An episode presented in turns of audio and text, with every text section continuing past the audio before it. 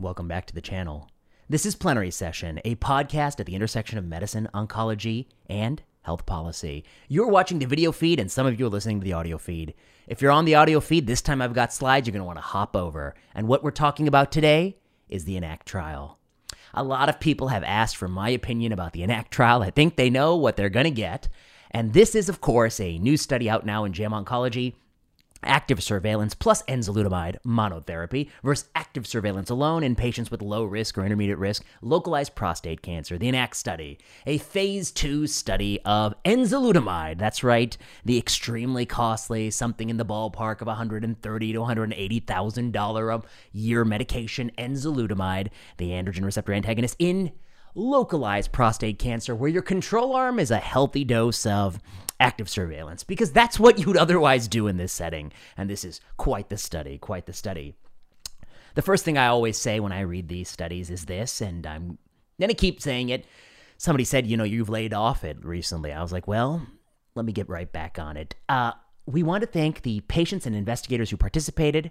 That's sweet. That's nice. I can get behind that. And then Medical writing assistance was provided by blah, blah, blah, and editorial support was provided by blah, blah, blah from blah, blah, blah, which is funded by the study sponsors. Medical writers. Medical writers. Do you, um, what would you say if kids in middle school and high school got medical writers to do their homework for them? Would that be acceptable? What would we say if an economics professor came up for tenure and all the papers were written by a medical writer? They just paid someone to draft the paper. Of course, they were the ones who thought of the idea, but the medical writer did the drafting. I think we would agree that if you are doing scholarship and using it to seek promotion, you cannot, should not, must not rely upon medical writers. Medical writers are not consistent with the values and principles of the academy, they should be banned, or it should be u- called commercial use only, so no one can get promoted off work like this. I can accept that. Can they? I think this is really bad. We should have some dignity, and we should get away from the medical writers. Okay, getting into the paper. Randomized control trial, 227 people, which is pretty close to what their power calculation said. And they're getting randomized to one year of enzalutamide, that androgen receptor antagonist, or active surveillance, which is what you would otherwise do for people like this who are lower intermediate risk prostate cancer. And um, they got followed for more than a year. They got treated for a year. They got followed for more than that there is some rate of discontinuation while taking the study drug. Um, that uh, speaks to the fact that it's not as tolerable as people would like. It has real downsides. It has some toxicity, and uh, it's very costly. I, am going to use for my calculations $168,000 per annum. You can use whatever you want. It's all going to all the roads are going to lead to the same place. The primary endpoint of this study is the time to pathologic or therapeutic prostate cancer progression. Okay, pathologic or therapeutic progression. What is pathologic progression? That's an increase in primary or secondary Gleason pattern by one or more in a higher proportion of cancer positive cores or higher proportion of cancer positive cores. So increasing the Gleason or a higher fraction of cores that are cancer positive, where it's a 15% increase to count as an increase in positive cores. This has been basically pulled out of someone's ass because this is not really a thing. It's a thing they're using here. Some increase in the pathologic burden of disease. What do we? What do we? What will this mean going forward for someone? Well, we have no clue. But um, if if this drug is unable to even affect this, it's really bodes poorly for a very active anti-cancer drug. Therapeutic progression makes a little bit more sense to me. That's the earliest occurrence of the primary therapy for prostate cancer, prostatectomy, radiation, focal therapy, or any systemic therapy um, what you would um, and, and and that's I guess you know that's that's the next thing that might happen to somebody on active surveillance. So in other words, by 100% of people taking a active anti-cancer therapy, hopefully we're going to able to avert some people getting an active anti-cancer therapy. If everyone does it, hopefully some of you can skip it. It's not really it doesn't really make a lot of logical sense um, unless you think enzalutamide is like taking Skittles and prostatectomy is uh, the worst thing in the world. Um, enzalutamide is of course not without risk, and this trade-off, of course, prima facie, don't make a lot of sense time to pathologic or therapeutic prostate cancer response. The observed reduction is pretty much exactly what the power calculation set out to find, which I found really rather impressive. How were they so how were they so accurate? Actually, how were they so accurate? Here, the Kaplan Meier curve, you can see that first year they're on the drug. And then afterwards, there is some separation of the curves. the number of people who progress with prostate cancer progression, which is either this um, made up pathologic progression or therapeutic progression. It's 28 versus 37%, hazard ratio 0.54. You can fit the laser pointer between the curves. You can give the plenary session at the national meeting. And this is the primary endpoint of the study. And, you know, they're going to be proud of this. P value 0.02. I hear that's good. I hear that's good. Okay. PSA progression. Oh, enzalutamide, you were out in an early lead, but then something happened right after the 12 month mark when you stopped the active drug, which is you had PSA. Boom! Everyone has PSA progression right after that. And the curves actually cross because you've taken the brakes off the cart and now it's hurtling downhill. Um, you know, they call this rebound PSA, but this is actually, you know, quite noteworthy. It does suggest that as they design any future study, I mean, if you were crazy enough crazy enough to design a future study in this space, which I think the makers of the product might be crazy enough because they smell a lot of cash, because this is a huge market share, and they will make tons of cash if they can get an approval here. Even if it don't make a lick of sense at all, they'll be able to persuade some doctors. But one of the challenges they're going to face is with the moment they stop their drug, you know, you're going to get florid PSA progression as you see here. And so they might come to the conclusion we're just going to keep giving our drug forever, which would make the value proposition even more silly and the trade off of taking a drug forever the rest of your life to avoid someday progressing in a fraction of people less palatable. I mean, that would make it a lot less palatable. But you can see the moment the enza's off, boom, PSA comes right back with a vengeance. These are the prices I'm going to use. I just Googled this on the internet. You could pick your prices, but this is the price I'm going to use going forward. So, you know, the first thing I come to the conclusion is let's just say we take it at face value, this pathologic progression that they have literally invented, some foolish endpoint that has to do with Gleason scores and the number of positive scores, which has not been validated as something that predicts living longer, living better. But let's just say this foolish endpoint is something you really, really care about. You've got to treat 11 people for one year with this drug to avert one event of this foolish endpoint, composite endpoint, and that puts you at a ballpark cost of $1.8 million. If you only give $1.8 million, you can prevent someone's Gleason score from going a little bit higher, and you can prevent some cores from being positive or having a few people have therapeutic progression. That is a very unpalatable dollar amount.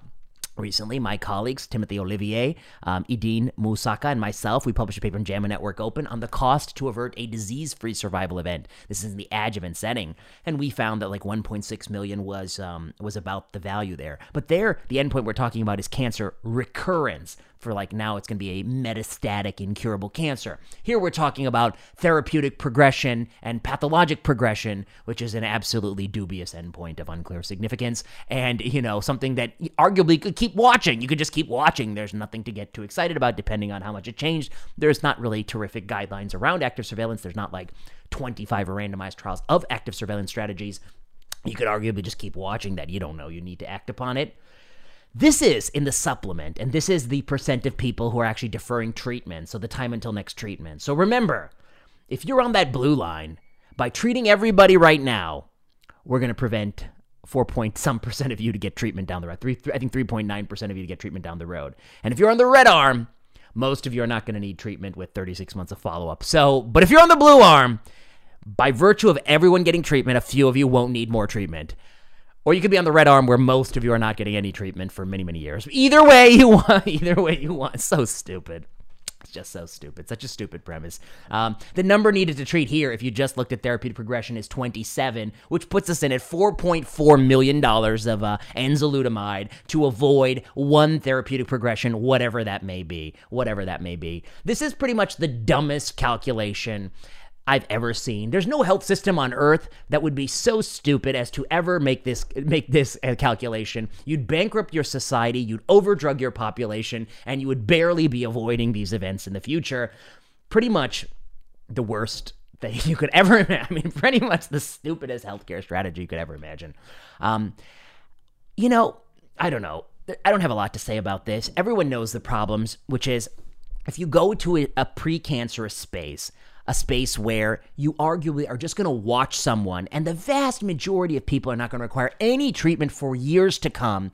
That's not the space you get to even, you shouldn't even try your $160,000 a year cancer medicine. Unless you are really just totally trying to fatten up the coffers of Pfizer. Look, Pfizer, they got Paxlovid, they got the vaccine. They don't need any more cash, okay? Astellas and Pfizer, they don't need any more cash. This trial does not need to happen. It doesn't even make sense that it would happen. I wouldn't even enroll it. The point I want to make is they knew it all at the outset. What do I mean by that? I told you, look at their power calculation, look at the actual observed hazard ratio and the actual number of events. It's pretty much spot on. I mean, their their hazard ratio is off by by two tenths of two two one hundredths of uh, or sorry, yeah, 0.02. It's off by two one hundredths of a fraction because it is a unitless ratio. But anyway, it's off by two one hundredths. They're so close. They have gotten what they set out to get. You see what that means? But that actually makes it worse. You see why?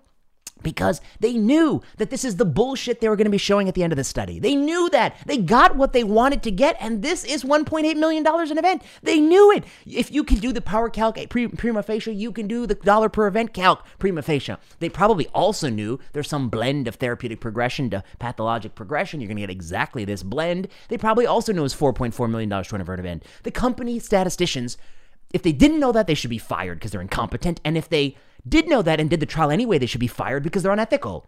Because they're running a bullshit seeding study. This is a bullshit seeding study. Why is this in JAMA Oncology? Without that, I mean, unless it's accompanied by an editorial like bullshit seeding studies, why we need to stop. You know, why is it even in JAMA Oncology? This is the dumbest study. They knew at the outset it was going to bankrupt society. The only thing I learned in this study is the moment you take the ENZA off, the PSA booms, and uh, that's going to be very difficult for them going forward. I would encourage Pfizer to get your ill-gotten gain some other way. You know, um, geometric mean antibody titers is working well for you. you. You don't need to go after the active surveillance population. This is a group of men that should have been left alone a long time ago. They should still be left alone. I, you know, I would never ever give this trial. That's it. I would never ever uh, um, even run trials in this space. I mean, I, I, guess the takeaway point is obviously this is stupid. Obviously, nobody should be on a horrifically expensive anti-cancer medicine. Hundreds of people taking a horrifically expensive anti-cancer medicine. So a few people someday, years down the road, don't need some other treatment. That's a silly, silly proposition. But I think even the research it, along this lines is is bad. It's bad research because you can look at the power calc, use your noggin a little bit, think about how much the drug costs. You'll instantly know that even if we win by our power calc, it will be so unpalatable for society to spend this that we can only bankrupt society. So I don't know what to say. The medical writers, they did their best job to whitewash this study, but I mean, terrible logically doesn't make sense treating hundreds of people to avert a few events. Power calculation, um, you know, uses some bullshit pathologic progression endpoint that nobody really cares about, and arguably you could probably still keep watching those people who hit that endpoint. Um, proof that you could keep still watching those people who hit that endpoint is that most of those people were still watched after hitting that endpoint because therapeutic progression is much less frequent. The difference in therapeutic progression is very, very modest. 3% over many years, leading you to a dollar to avert an event of $4 million in change, which is horrific. And um, the final point I want to make is that they all knew this in advance. There was no secrets here. This is what they wanted to do. They wanted to do a bullshit seeding study. They did a bullshit seeding study. The IRB should have halted it. JAMA Oncology shouldn't have published it. The reviewer should have been critical of this. This is not a proof of concept. Unless you're going to try a pill that's about, you know, one cent a day, um, you should not do this. Um, and even then, arguably, it has to be one cent a day and have a side effect profile as, as favorable as Skittles. And maybe that then you could consider doing it. But those are my thoughts. The ENACT study, terrible. Just a terrible study. I mean, what else? What do you think? I mean, can anyone. I always see people say, you know, you're a little too harsh on the study. It's really hard to do study. I mean, come on. Come on. What do you. How can anyone defend this? How can anyone. I don't even get it. How can anyone defend it? It's terrible. And look, you know why am I harsh on these people? Because there's two oaths you take in your life. You take the oath to, uh, you know, I'm sure you sign all these NDAs and you sign this thing when you do the trial for Pfizer. But there's an oath you take before, which is the oath of being a doctor, which is that presumably you're going to act in the patient's best interest. This is not acting in anyone's best interest, not patient, not society, not the payers. Um, and if we had more, tri- if we had hundred trials like this, uh, you know, we might as well um, th- just end civilization. You know, they say Rome fell when 50% of the days were holidays, um, and the U.S. might fall when 50% of GDP is healthcare spending. With trials like this, you're going to get there. We're going to get there a lot faster. So, follow plenary session on Twitter. If you like this podcast, you can support us on Patreon. You can follow the YouTube channel. Got a lot of videos to teach you critical appraisal. That's my goal. Working on some other stuff that you're going to like. Read the book Malignant if you haven't read it yet. And uh, until next time.